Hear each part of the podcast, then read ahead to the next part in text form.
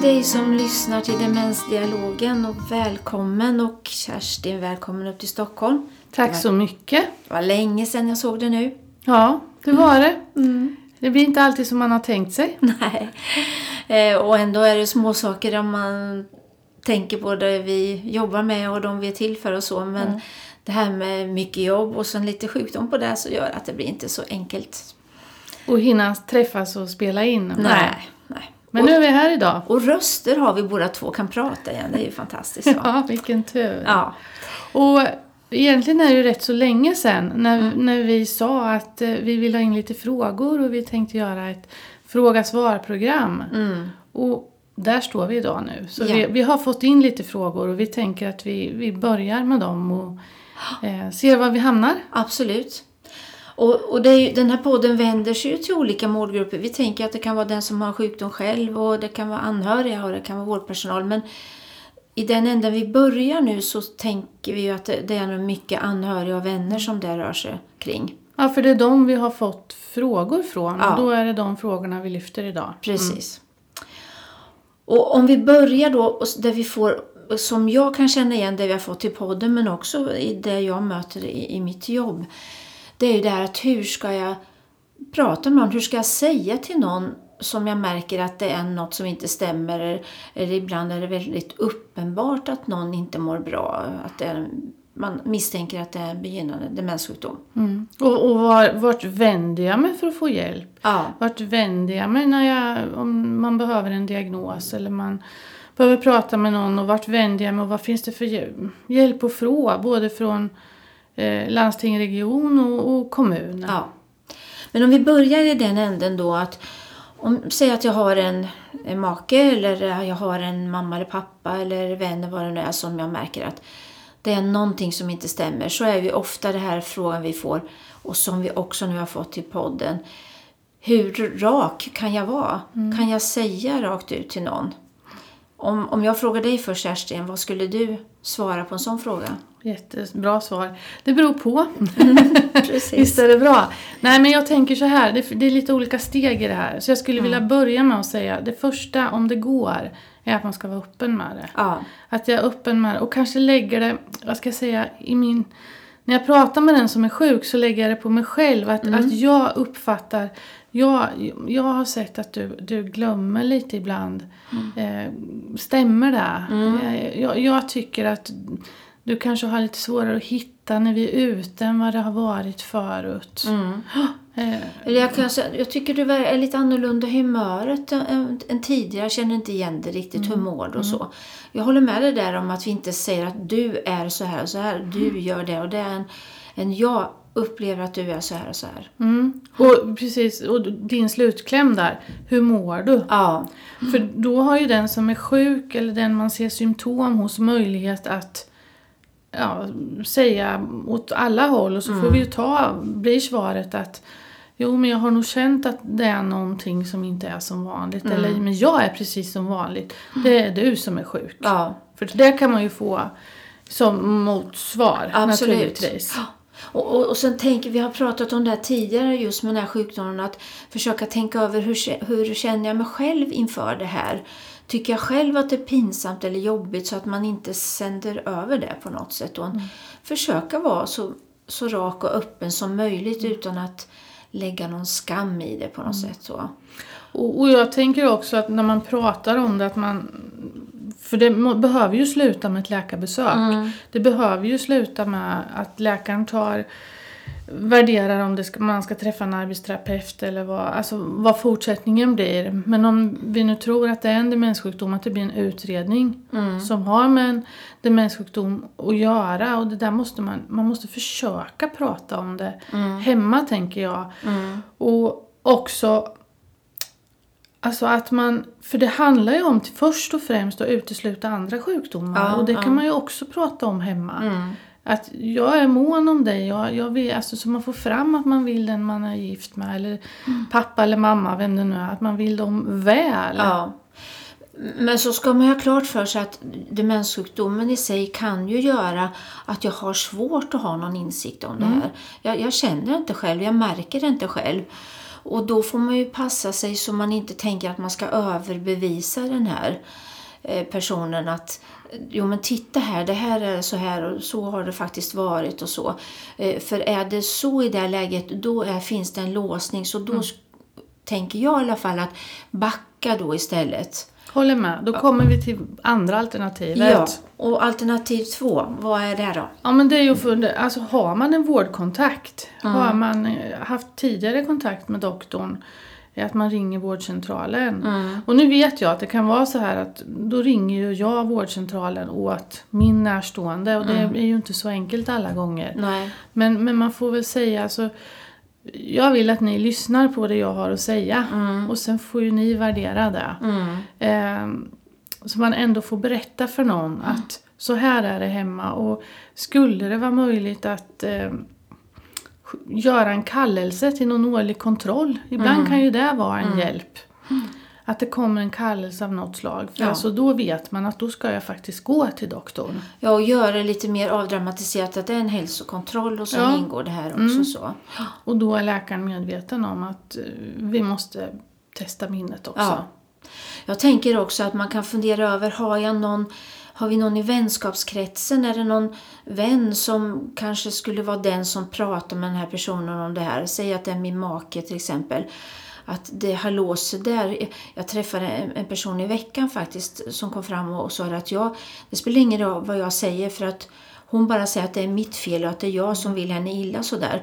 Och där uppmuntrar jag till att stoppa, fortsätt inte att försöka få komma, att det är du som försöker få henne att komma till läkare. har ni någon vän? Mm. Eller kan ni ta hjälp av det stöd som finns i många kommuner? Att det finns demensteam, det finns anhörigstöd, det kanske finns en demenssjuksköterska som kanske kan ha någon uppsökande mm. verksamhet. Eller som du säger, vårdcentralen med en husläkare. Och, och där ser det ju olika ut. Mm. För i vissa kommuner så finns det demensteam och då måste man ha fått en diagnos innan de träder in.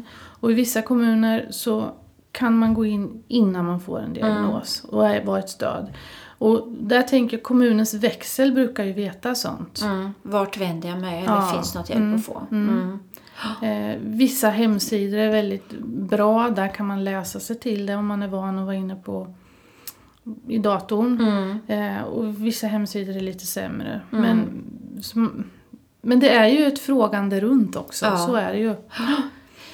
Nu när vi pratar om det här så kom, i något avsnitt så har vi, hade vi med det här anhörigstöd som finns på nätet, En bra plats. Mm. De har ju också tagit fram något som heter Demenslotsen. Mm. Där kanske man också då kan få hjälp. Så det är ju ett tips som vi kan lägga ut på vår Facebook-sida och Instagram också sen att man kanske kan få hitta stöd. Mm. Och då är de kommuner som tillhör en som bra plats. Som är anslutna ja. till en bra plats. Mm. Liksom. Ja. Ett, en annan sak dit man alltid kan ringa det är ju telefonrådgivningen som Demensförbundet har. Just det. Den är ju öppen alltid. Mm. Eh, så att dit är man ju välkommen att ringa. Vi kan lägga mm. ut eh, en länk dit också. Ja.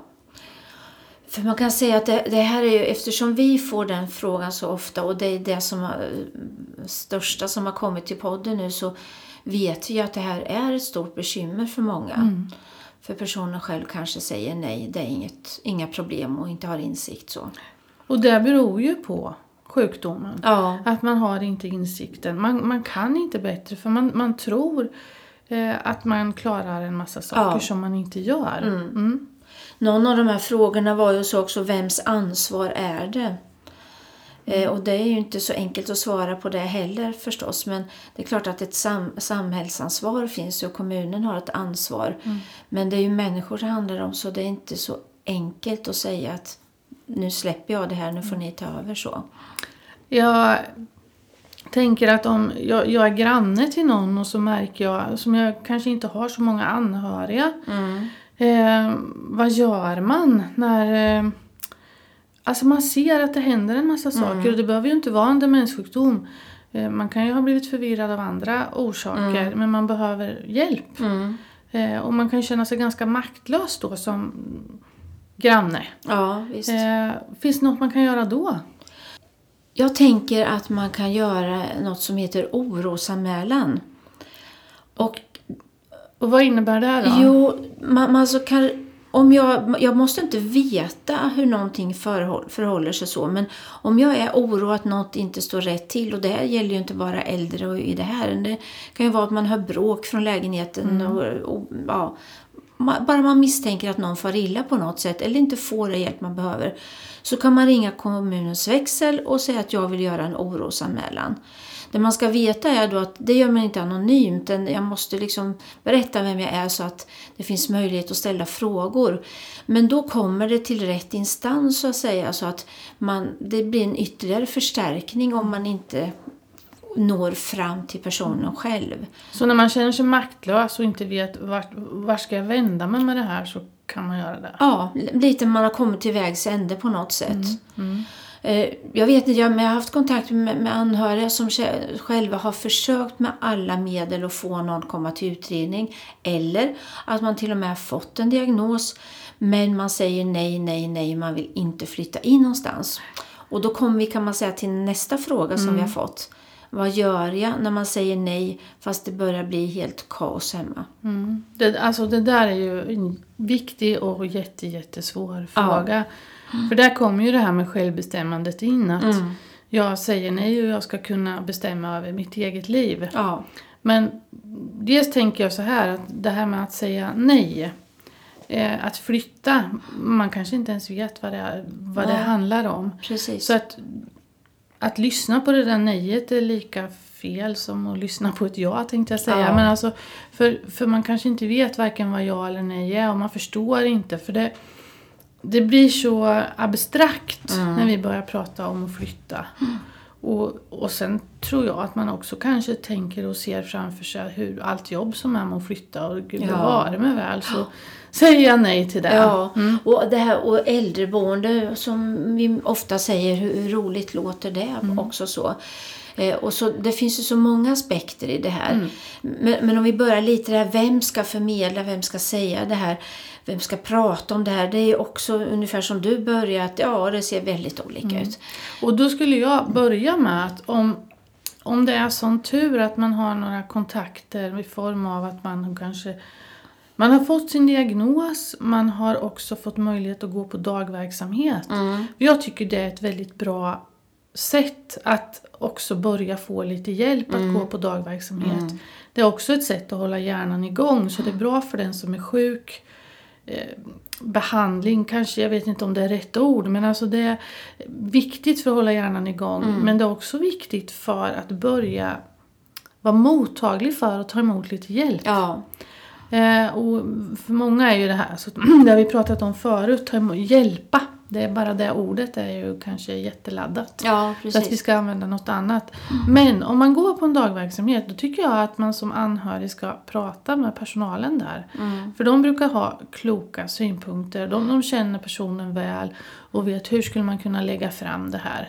För jag tycker även här, alltså först och främst ska man vara ärlig. Ja, absolut. Eh, och det kanske är så att den där ärligheten, det kanske inte är hustrun som ska bli den boven. Nej, Det kanske är någon, finns det någon annan och, och det kanske finns en jättebra kontaktman på dagverksamheten som kan börja prata om det här på ett lite mer neutralt sätt än vad det blir hemma. Det kanske fin, fin, har man demenssjuksköterskor eller demensteam i kommunen och man har så tycker jag absolut man ska ta stöd därifrån. Eh, få hjälp där hur man ska tänka. ja. De kanske kan vara med i ett samtal. Ja visst. Sen är det där igen, om vi tänker det abstrakta tänkandet. Hur, vad vet jag vad det här är? Vi kanske behöver använda oss av bilder av just det här boendet som man kan bli erbjuden. Vi kanske måste ha en bild på en lägenhet, hur den ser ut. Det här att många i alla fall eh, verksamheter är ju öppna för att man får komma och hälsa på. Att man tar kontakt med någon där och då verkligen tänker till. Jag tänker som när du och jag har jobbat i, tillsammans hur vi har pratat med borna att det här är någon som gillar fika. Kan vi komma till en fikastund så vi kan rodda att det blir en positiv känsla när man kommer dit. Jag vet någon så var det ost och vin som gällde. Ja, men då var vi med vid en ost och vinprovning ihop med någon som man känner sig trygg med. Och sen får man se hur ser det ut där. Kanske träffa någon som bor på det här boendet. Att, att det blir något verkligt, en plats. Att man liksom planterar en känsla mm. i den här personen att det är något positivt. Mm. Och så, en, jag ser att du vill säga något nu Kerstin, jag vill bara säga en sak till. Det är ju också att man ska förstå att kanske få personen att vilja prova Ja. För det är ju inte definitivt. En, vi, trivs man inte så är det ju faktiskt möjligt att flytta någon annanstans. Men många gånger har man bara kommit dit så får man ofta ett förtroende och att det fungerar bra. Men det tror jag är väldigt, väldigt viktigt det du säger nu. Att man, man åker dit med alltså att du ska få prova. Ja. Och att man eh, pratar med den som är kontaktman på boendet. Mm. Så att man pratar i de termerna under en period. Ja. Mm. Och att man på något sätt göra en överenskommelse. Ja. Eh, för jag tycker det är bra med överenskommelse att kunna falla tillbaka mm. på när det blir det här läget när nu, nu ska jag iväg, mm. nu bara är det så. Ja. Mm. Men många gånger tycker jag alltså att ja, men när man kan falla tillbaka på att men vi har ju kommit överens om, kan vi inte prova ja. det i alla fall? Ja, och visst. göra så. Men äh, det jag skulle bryta dig med förut, det var, jag, jag tänker vi har ju jobbat ihop och vi har gjort mycket roligt ihop. Och, eh, vi hade en person som hade flyttat till ett boende. Och det var ganska mycket om och men med och vi jobbade på dagverksamhet då. Det hon ville var att, för vi hade ju en kör, mm. vi har ju pratat om den förut. Mm. Hon ville att kören skulle komma till henne. Mm. Så vi gjorde det och det som var så turligt med det, det var att då hade vi en person på dagverksamheten till som hade behov av att flytta mm. till ett boende men som verkligen inte ville. Mm. Och när vi kom dit och hon fick visa sin fina lägenhet mm. och hon var jättepositiv så vände där den här andra personen. Ja. Jag ska inte säga att det blev lätt hemma för det men det blev lite lättare. Ja, visst ja, och få, som sagt få den där positiva känslan av det. Och, och, det tänker jag också när man ska prata med någon om det här med, med flytt. Att vilka nycklar ska man öppna upp? Eller alltså vilka knappar ska man trycka på? Ska man säga, inte prata om hjälp eller ska, ska man istället tänka att du som gillar det här och det här, det gör man på det här boendet. Mm. Eller det, här, det är lite tråkigt att vara ensam emellanåt. Mm. Vad skönt att kunna ha någon när du känner för det. Att, att mer vända sig till känslan än det här fakta att du har svårt med dina mediciner, du äter inte ordentligt eller vad det nu är. Så att mer rikta sig till känslan där vi vet att det här kanske man kan hålla med om att jo, men det vore ganska roligt i alla fall. Mm. Det här skulle jag nog må bra av att testa. så. Mm.